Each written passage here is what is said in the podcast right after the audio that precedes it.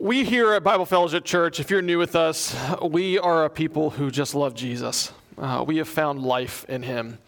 Uh, we, we know him uh, and we want to know him more.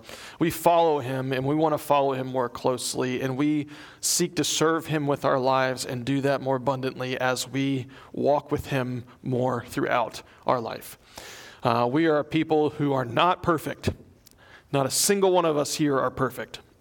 but we know a perfect God who has perfectly loved us um, and is perfectly walking through life with us. Uh, and walking through the ups and downs of life and our failures in life, and using all of that as we trust Him and learn to trust Him more to mold us into people who represent who He is to a world that is in desperate need of Him. Um, and so we sing songs like, uh, By your Spirit I will rise from the ashes of defeat, uh, because that is true. God is a resurrecting God. He is in the business of taking dead things and bringing them to life. He's the one who can bring vegetation out of a desert. Um, and uh, he can take the brokenness of our life and make it into something absolutely beautiful. So we gather together. Uh, as you walk in, you see a sign that says, Where faith and fellowship create a family. And we hope that to be the case here. Not a perfect family, but one that represents who God is. A taste of, a taste in part of what it's going to be like when we are with Him for eternity. Uh, we're not waiting for God to come back in the sense that we're not going to be active. Uh, we're going to wait with Him while we wait, with, wait for Him to return uh, we are going to see Him work in us. And we're going to be a people that extend grace to those who come here. Uh, because we are in deep need of grace and we've received the fullness of grace in Jesus Christ already. So, um, with that, we want to know Jesus, we want to follow him, we want to serve him, and we seek to do that by gathering ourselves around his word. And so we try to go through books of the Bible just to see what he says to his people. Um, and today we are starting a new series. Uh, we are starting a new series in the Old Testament. Um, but we're going to start a new series in the Old Testament in a book that may be unfamiliar for some of you. Uh, it's a book called Haggai. Some people may say Haggai. Um, it is Haggai, uh, H A G G A I. Uh, it's a book. If you're not familiar where that is, where we're going to be, um, it is towards the end of the Old Testament. So you could go to Matthew, turn backwards, that's Malachi, um, and then Zechariah, and then Haggai. Uh, he's one of three prophets uh, from post exilic time. So, what does that mean? This is post exile. So, if you're not familiar with the story of Scripture, I just need to give you a little bit of background real quick. God called a people to be his represent- representatives through his through a, a man named uh, Abraham. This people had a long journey. Uh, they were called to a place that God had prepared so that God's name would be magnified and glorified, and that that people would become a blessing to all the nations. And so God selected this man and created this people for himself so that the world may be blessed through them by God. And God rescued this nation out of bondage of Egypt. He brought them across the Red Sea. He walked with them in the wilderness and carried them into the land that He promised to them.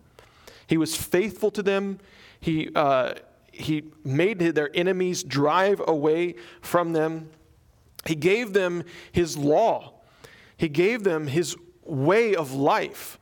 Um, he was calling His people to trust Him and obey Him. Um, and, he, and he promised them, if you do, things will go well. Um, if you don't, then things are not going to go well. Well, throughout the history of Israel, it was just one uh, detraction after another. Um, and really, if you look at the big picture of that, that kind of is a life of the Christian life. God rescues and redeems us, and we are consistently, we consistently forget what He's done. And when we forget what He's done, we start going after other things to find the whatever, we're, whatever we feel like we need, we're finding, trying to find that in other things rather than the source of Jesus. And so, as a process of that, God disciplined his child because he's a loving father.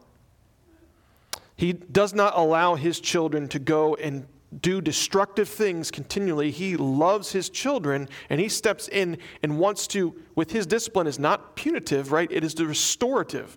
He's trying to restore something to his people. So, as a product of that, God allowed a, a wicked nation uh, to come and to conquer Judah, conquer Israel.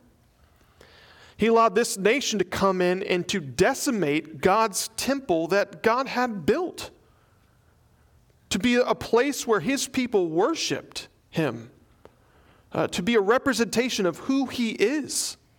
He's holy, he is righteous, he is worthy of being honored. I mean, if you were with us last week, he is, he is glorious. So glorious that none of us can actually add to his glory. We simply do our part to reveal it. And God allowed a, pagan nation to come and to decimate the temple and carry away his people in 586 BC. That nation was the Babylonians. And God's people were in captivity with the Babylonians. But he promised that he would bring them back. And he promised that uh, through, which is incredible, through Jeremiah, he promised a, a, guy named Cyrus would be risen up, and that guy named Cyrus would bring his people back to Israel. And you know what happened? A Persian king named Cyrus said, The Lord has talked to me, and I'm supposed to send his people back to go build his temple in Jerusalem.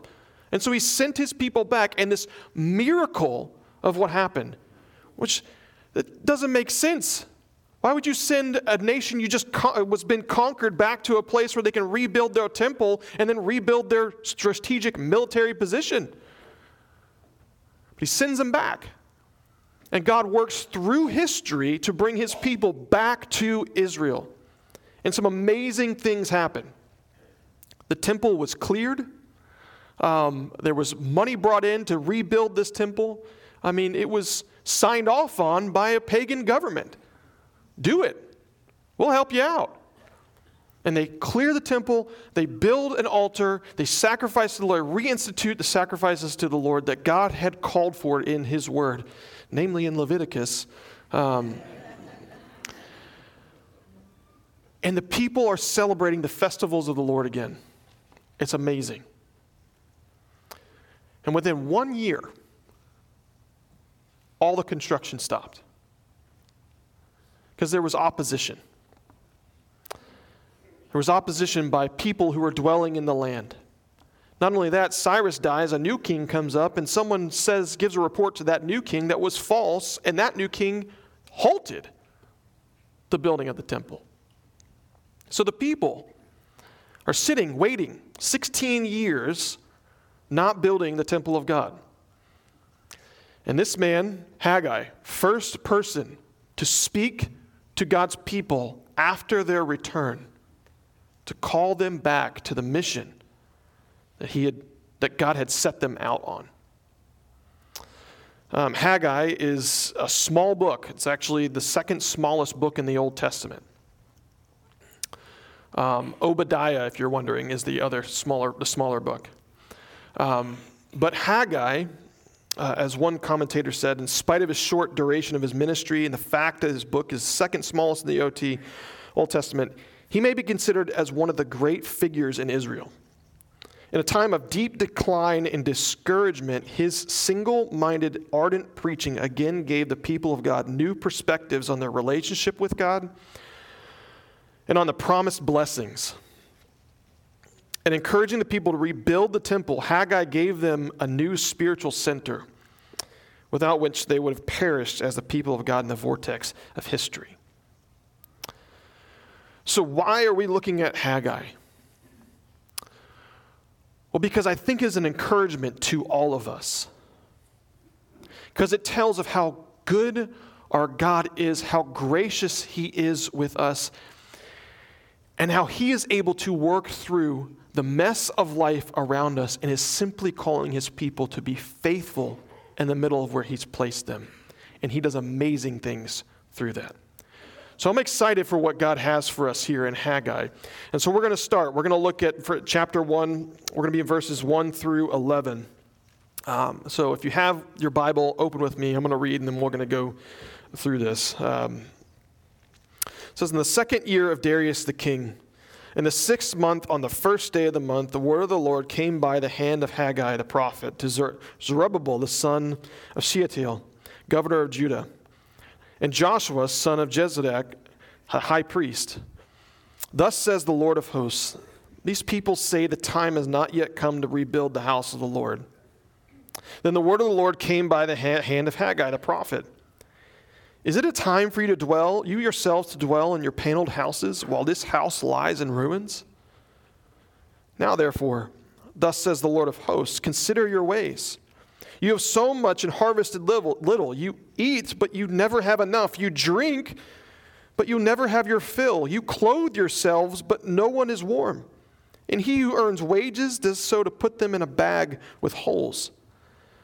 Thus says the Lord of hosts Consider your ways. Go up to the hills and bring wood and build the house that I may take pleasure in it and that I may be glorified, says the Lord. You looked for much and behold it came to little and when you brought it to my uh, brought it home I blew it away. Why? declares the Lord of hosts. Because my house that lies in ruins while each of you busies yourself um, with his own house Therefore, the heavens above you have withheld the dew, and the earth has withheld its produce. And I have called for a drought on the land and the hills, and on and in the hills, on the grain, the new wine, the oil, and what the ground for, brings forth, O man and beast, and on all their labors. See, Haggai starts out with kind of a depressing tone. if you read it one way. But it also comes out with some of an encouraging tone if you read it another way. It's depressing because you read what's happening to these people. Right? The, the poetry is, is awesome. Right? You, you eat, but you never have you fit your fill. You, you clothe, but you're never warm. Uh, you gather your money, and you, but you put it into a bag with holes and they're experiencing inflation, right? Um, the people are looking to be filled with something, but it's not filling them. It's a sad time. It's a hard time. It's a desperate time. Even when you read this, right, the second, the, the inscription, the top, the second year of Darius the king in the sixth month on the first day of the month. What does that tell you?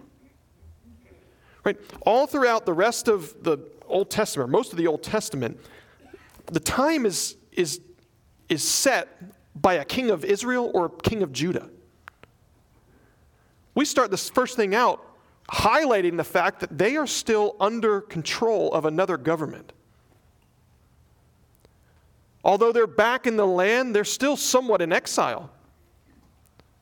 Right? They're still under the authority of a king, and they have little to no control over what goes on in their life.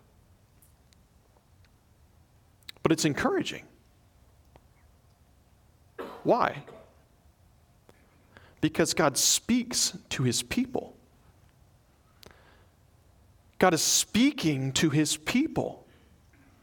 The one who made everything, created everything, the one whom these people know 16 years earlier, 18 years earlier, spoke to the king of Persia to move them back to Israel, Jerusalem. That same king was speaking now. In fact, Haggai is, is full of references to the word of the Lord speaking. It's one of the main things. Like over 27, maybe 29 times, the same concept of, Thus says the Lord Thus says the Lord, this is the word of the Lord, in two chapters, 27 times. Haggai's clear. This is the word of the Lord. The God of the universe is speaking to you, knows where you are, knows what you're going through, and is calling you out to something better than what you're experiencing. That's encouraging. God speaks to his people. Now, in the second year of Darius the king, what's really cool about this book here is we know exactly when this happened. Because we have the records of the Persians. We have how Israel mapped out their records. And when you take the records of the Persians and you line it up with how they had their calendar, different type of system, right? Moon system, and then a different system for the Persians, but we're able to look it together. And where is it? 520 BC on August uh, 20, like 29th. August 29th, 520 BC. New moon. Which is awesome because these people were still celebrating God's festivals. They had not finished building the temple, but they're still doing what God had asked them to do. And in Numbers 28 11, God asks his people at the beginning of your months, you shall offer burnt offerings to the Lord two bulls from the herd and one ram, seven male lambs old without a blemish. So, at the beginning of the month, right here, new moon, beginning of the month, they're all there. Everyone's there to hear. And God speaks to Haggai, and Haggai brings that word to his people at the time when they're all gathered, all 50,000 of them. The word of the Lord came by the hand of Haggai the prophet to Zerubbabel and Joshua. Thus says the Lord of hosts These people say the time has not yet come to rebuild the house of the Lord. God spoke to his people. Haggai was his prophet. Haggai was not trying to manipulate these people from his own ends. Haggai was simply carrying what God wanted to his people, and God wanted to speak to his people. Why? Because they had misplaced their priorities. God's people were prioritizing their comfort over the mission that He had given them. God's people were prioritizing their comfort over the mission that He had given them. If you're a note taker, this is a bullet point, which would be on the screen if I had a PowerPoint, but I don't have one. God's people were comp- prioritizing their comfort, their pleasure, over God's mission for them. Thus says the Lord of the hosts to Zerubbabel and Joshua These people say the time has not yet come to rebuild the house of the Lord. What was happening at this time? One, we notice the leaders that God had set up were not the ones leading. These people are the ones saying it's not the right time. These people were not doing the work that they were called to. Joshua and Zerubbabel included in that. But the whole group of people were going, nope, it's not going. And the leaders were following along with that.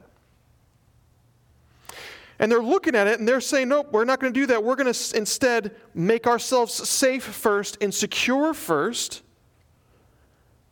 before we go and we build the temple. Now, these people were sent for a mission, for a purpose. This is, this is the decree of, of, uh, of Cyrus. You can find it in the first book uh, the, in Ezra, the first chapter. First three verses, actually. In the first year of Cyrus, the king of Persia, by, that the word of the Lord by the mouth of Jeremiah might be filled, fulfilled, the Lord stirred up the spirit of Cyrus, king of Persia so that he made a proclamation throughout all his kingdom and also put it in writing. Thus says Cyrus, king of Persia, the Lord, the God of heaven, has given me all the kingdoms of the earth. And he has charged me to build him a house at Jerusalem, which is in Judea. Whoever, in Judah, whoever is among you of all his people may his God be with him, and let him go up to Jerusalem, which is in Judah, and rebuild the house of the Lord, the God of Israel, He is the God who is in Jerusalem. What was the mission? Go back and build his house. Go do it. What were they doing? Building their own houses. Right? He says, Then the word of the Lord came, verse 3, by hand of Haggai the prophet Is it a time for you yourselves to dwell in your paneled houses while this house lies in ruins? Right? He's using language to say you're, you're not just dwelling in houses, you're dwelling in nice houses. It's not just like a temporary shelter that you put up, you are putting paneling on. You're, they're calling Joanna Gaines out here to make everything a far, farmhouse, you know? Got some shiplap on the wall. Right? What are you, what are you doing? God, the sovereign God of the universe, moved the heart of the king of the most powerful nation on the earth at the time. Persia ruled everything. And God moved in his heart to bring his people out of their desperate situation back to where he had originally wanted them to be for the purpose that he originally had for them to build him a house, to make him a name, to show his glory to the earth. And the pagan kings sent them there. And they're not doing it, right? And for 16 years. Now, some of you say, well, that's a little unfair. Because some of you have read Ezra, uh, uh, uh, sorry, Ezra, not Ezariah. There's too many ayahs in the. Some of you have read Ezra, and you know what happened. Right after they started building it, they went into opposition. There were people who were opposing them, making it difficult. As soon as the foundation was laid, attack, pressure, difficulty. Not only that, these people got to sleep somewhere, right? I mean, God's not asking his people to work night and day, um, not sleep, not have a Sabbath, not eat. They got to grow crops, right? This is, there's no Wawas in the ancient Near East. I don't know if you know that, right? Everything has to come out of the ground. Everything has to be, it's, it's difficult life. God knows all of that.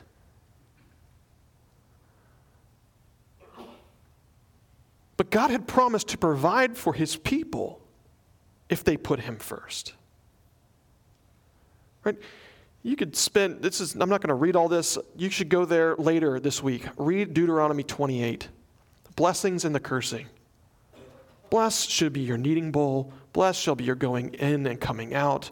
Your enemies will rise against you. They will go away, flee away in seven ways. If you will keep my commands and obey me. Right? That's not like this, this you must do this type of thing. He's trying to speak to a reality. I will protect you if you follow in my ways. You will have opposition, but I will be with you. But these people should have known Psalm 23. Everyone knows Psalm 23. The Lord is my shepherd, I shall not want.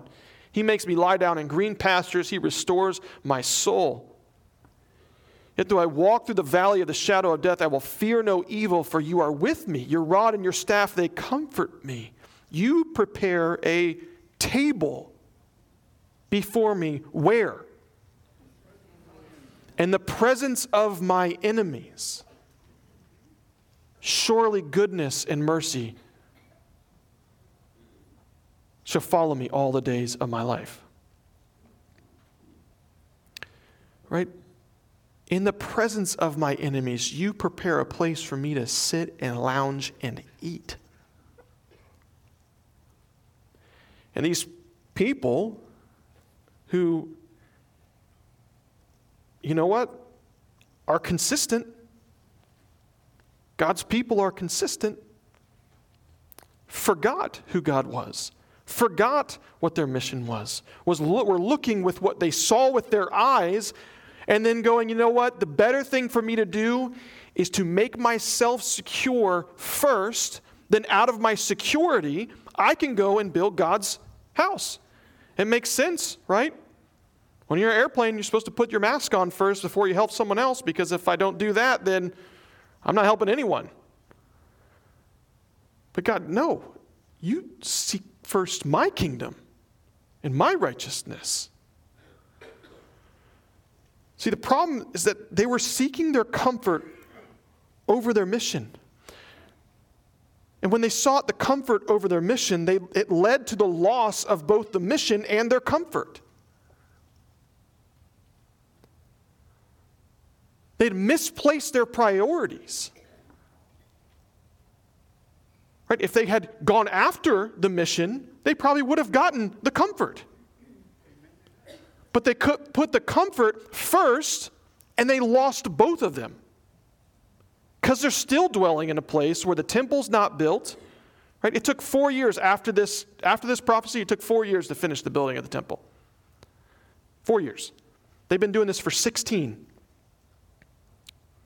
They lost what they were supposed to do. And not only that, they were shoving money in a bag with a hole. They were planting crops and they were coming up and disappearing. They were doing everything they can, all the wise moves, and still coming up hungry and empty. I mean, God's people are, it's, it's, it's a pattern. It's like I said, they're consistent. God's people consistently go after things that don't actually fill. This was Jeremiah was saying to the, to the people, Jeremiah 2. My, my, my people have committed two evils. They have forsaken me, the fountain of living waters, and hewed out systems, cisterns for themselves, broken system, cisterns that can hold no water. They took God's primary place in their life and they moved it out for their own pleasure. And they were receiving the result of that, which God has told his people over and over and over and over again. If you're just consistent to look, what are the warnings? I was joking about Leviticus, and now I'm bringing it up a couple times. Leviticus 26, 18 through 20. And in spite of this, if you will not listen to me, then I will discipline you again, sevenfold for your sins. And I will break the pride of your power, and I will make your heavens like iron and your earth like bronze. And your strength shall be spent in vain. For your land shall not yield its increase, and the trees of the land shall not yield their fruit. What was happening for the people here? No rain. Sky is like iron. The ground is not producing. Ground is like bronze. What should 16 years of this? It took them a while. And God's so loving, kind, and compassionate that He didn't just let them continue doing that. He actually spoke to him. Hey, guys, listen. You're doing something and it's not working. You're following a path and it's not working for you. You think you're going to produce peace in your life, and it's not working because you can't have peace without me. If I'm not the center of your life, then your life is not going to be what you desire it to be. Wake up. Right? Even it's, it's, it's when you read Hebrew, it, the, when you know the Hebrew words, it, the Bible just comes to life because he's, he's speaking this just like in the end of this passage here, right? Because my house that lies in ruins, while each of you busies himself with his own house. Therefore, the heavens above you have withheld their dew, and earth, earth withheld its produce. Um, and I have called a drought on the land and the hills, and grain and new wine and oil and ground which brings forth man and beast and all their labors. Right? Um, when you looked for much, behold, it came to little. And when you brought it home, I blew it away. Right? He's using words here, right? You left the temple in ruin, and I'm bringing a drought to you. In the Hebrew, you left my temple in Horeb, in ruin, and I'm bringing you a drought, Horeb. You don't see the, the connection here, people. You've neglected me. Now, just to take a step aside, I want you to understand these were the right people. God had called these people. These people had acted in faith in what they wanted to do. They came from Persia. They came from all the comfort from their homes, their markets. You know, it's, it's nice when you have markets and you can not have to provide everything that you need out of the ground. They left that and journeyed from Persia, Babylon, all the way to Israel. To not knowing what they'd walk into. There's no social media, there's no news. I don't know what's over there. All I know it's ruined. And they go there. 50,000 of them, which is not all the people that were deported to, ba- to Babylon. It's a fraction of the people who were deported to Babylon, from, to Babylon. Many stayed. These people walked and left with faith. They desired what God wanted for them. They saw God do amazing things. In fact, they gave to the Lord out of, out of everything they had so that the temple would be, be rebuilt. And Ezra 2, 2 6, verse 69, um, it says that they gave according to their ability. They gave to the treasury to work 61,000 darics of gold, which you know exactly what that is, right? 5,000 minas of silver and 100 priest garments. Well, just, just the gold alone, that's around 1,100 pounds of gold. Today's money, $30 million. From 50,000 people, $30 million was given to the building of the Lord, the house of the Lord. They were the right people, they, they were the remnant of God's people. They were in the right place. They were there. They've, they've already made the foundation. They cleared it. It took a year. They cleared it. They built the altar. They're passionate. You don't, you don't do that without a sense of desire for God. I mean, they even had the right motive. They, they wanted to build God's temple. But they got distracted.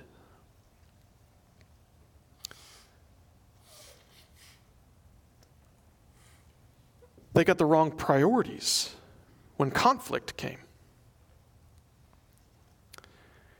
And as so, they lost the experience of the blessing of God on what He was calling them to. Here's the main principle God's people cannot expect to experience God's blessing if they're not putting God first in their life. God's people cannot expect to have, receive, experience God's blessing if they're not putting God first in their life.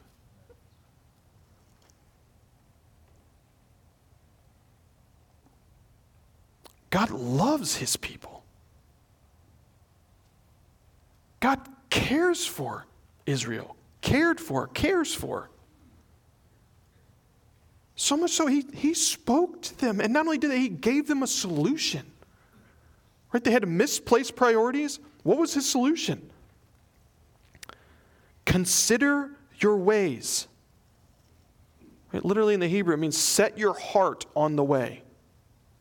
Set your heart on the way. Consider what you're doing.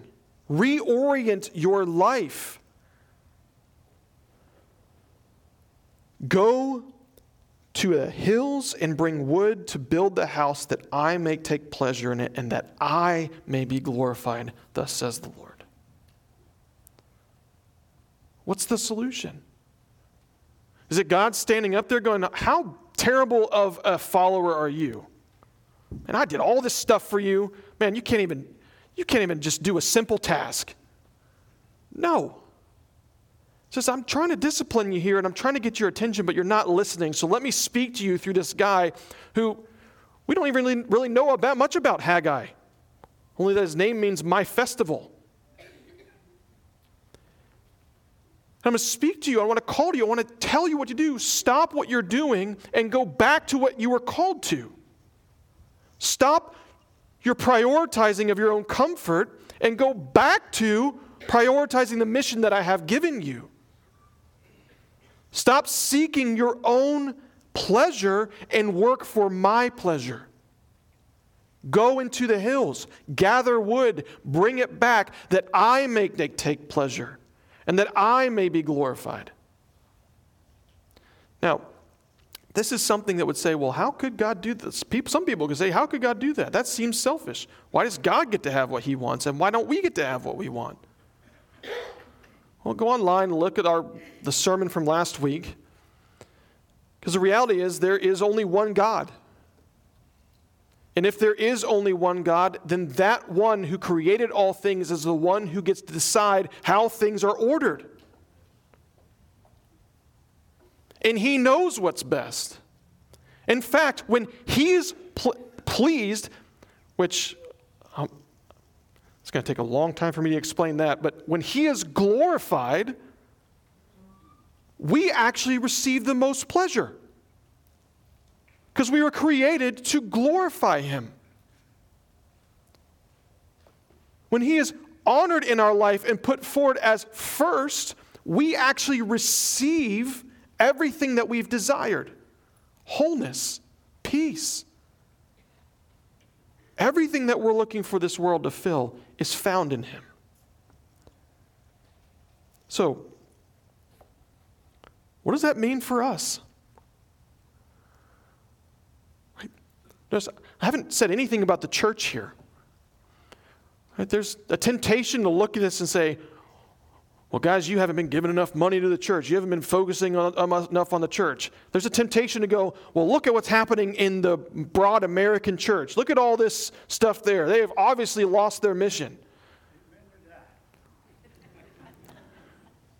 But that's not necessarily helpful for us. Right? Here's the principle that we come to the scriptures with God, what is this saying about me? If I want to change the world, I change here first. And then in concentric circles around me to my ability. I cannot deal with the nebulous American church. What I can deal with is whether or not I'm prioritizing God in my life today. Right? And the, and the imagery here, the metaphor here, the connection to us, the temple was laid, the foundation was laid for these people. You can almost look, they're, they're redeemed people, and they're stumbling along the way.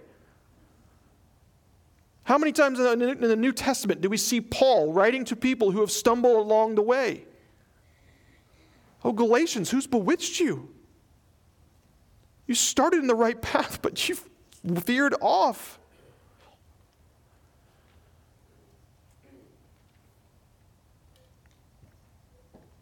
Right?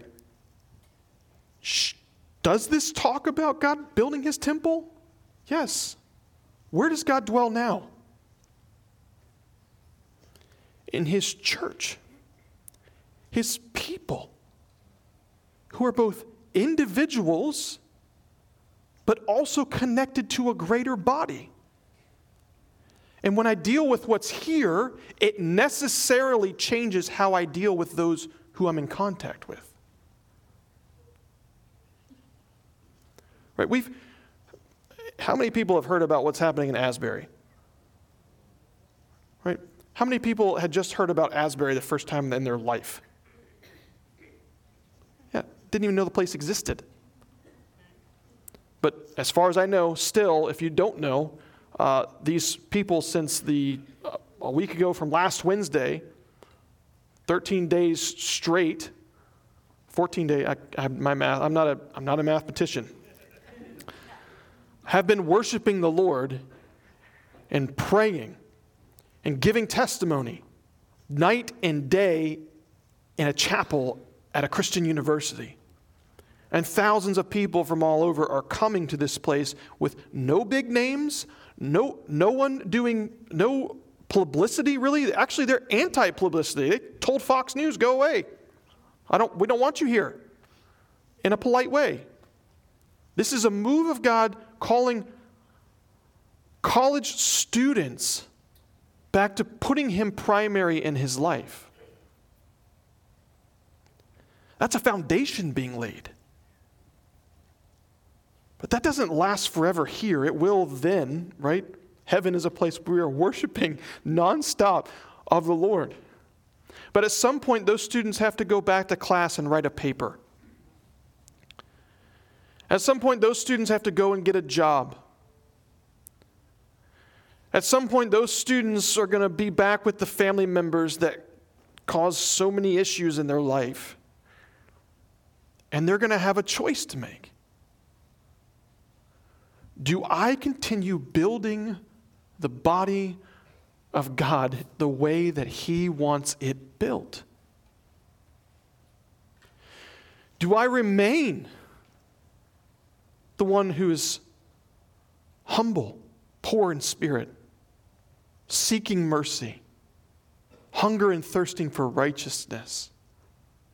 Am I going to pray for those who persecute against me? Am I going to love my enemies? Am I going to take time to look at the, the log in my own eye first before I start pointing out the speck in my brother's eye?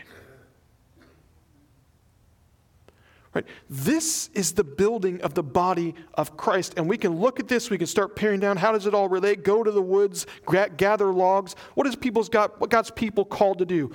Go out and gather other people. Right? There's, there's one mission for the church. There's tons of churches with all different mission statements. They all say the same thing make disciples. If they don't say that, then they're not a church. Don't go there. We are here to make disciples.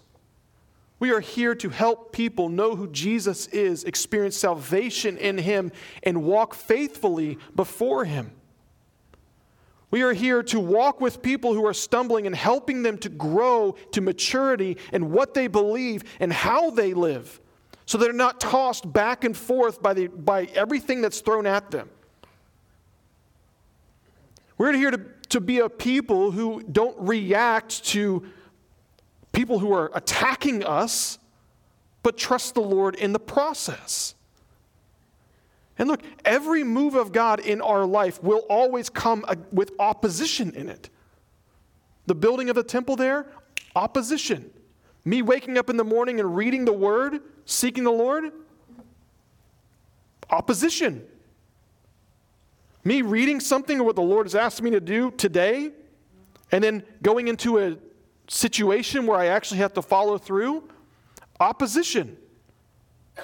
But all of those places are choices where I can choose your glory, Lord, your will, Lord, or my will. What you want, Lord, or what I want. And that's not a choice that I can make for you. And it's not a choice that any of us would say we make perfectly. I'm not perfect. But God is compassionate. God speaks to us. God sometimes disciplines us. And maybe what's going on here, I mean, I'm not saying this, but there's a lot of good, faithful people here. I am consistently consistently impressed at what the Lord is doing through each of you.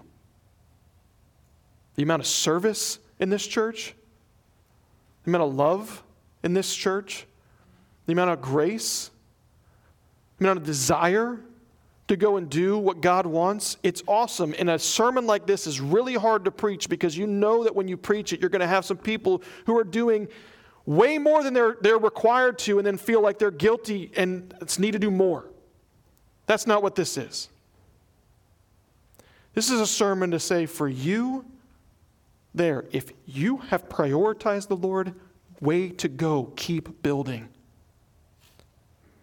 If you've been floating along in your Christian life,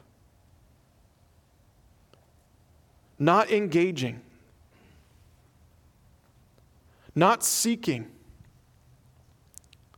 if your discussions and your thoughts are more about your house or the next project or your bank account or really inflation or who's in the government or whatever it is, you may be misplacing your priorities. That's not to say that we should not have an opinion or look for helping people, right? There's a lot of wicked things going on, and God needs His people stepping up to save and rescue other people.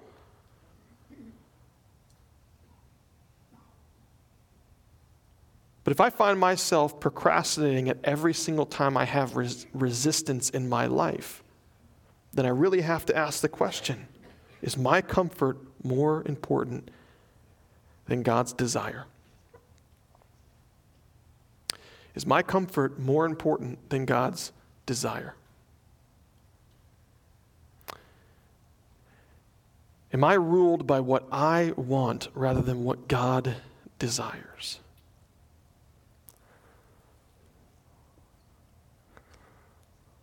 What is easy, what is expedient, what avoids conflict?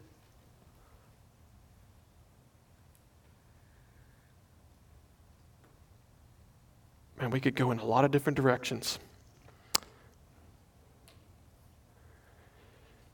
But I want to end here. May the Lord do what He's doing in Asbury. May He do that in all of His church.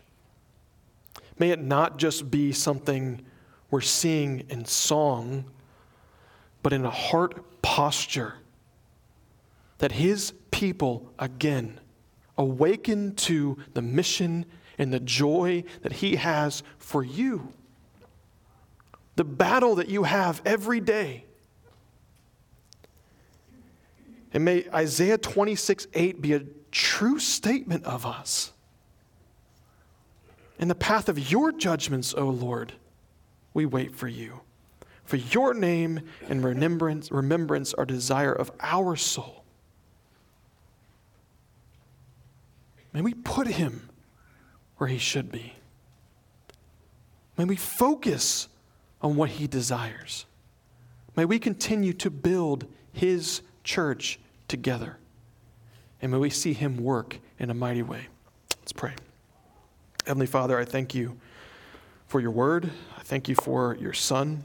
I thank you for your patience and your kindness.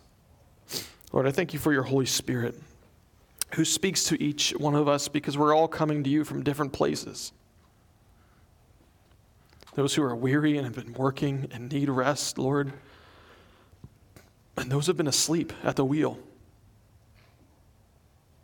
Lord, we desire to be a people who know you deeply and follow you closely and serve you with a passion and a zeal for your name and your renown. Lord, comfort us who need comforted. Open the eyes of those who need open. Lord, set us forward in the path and the work that you have for us. And Lord, bless it. We trust you and praise you in your name. Amen.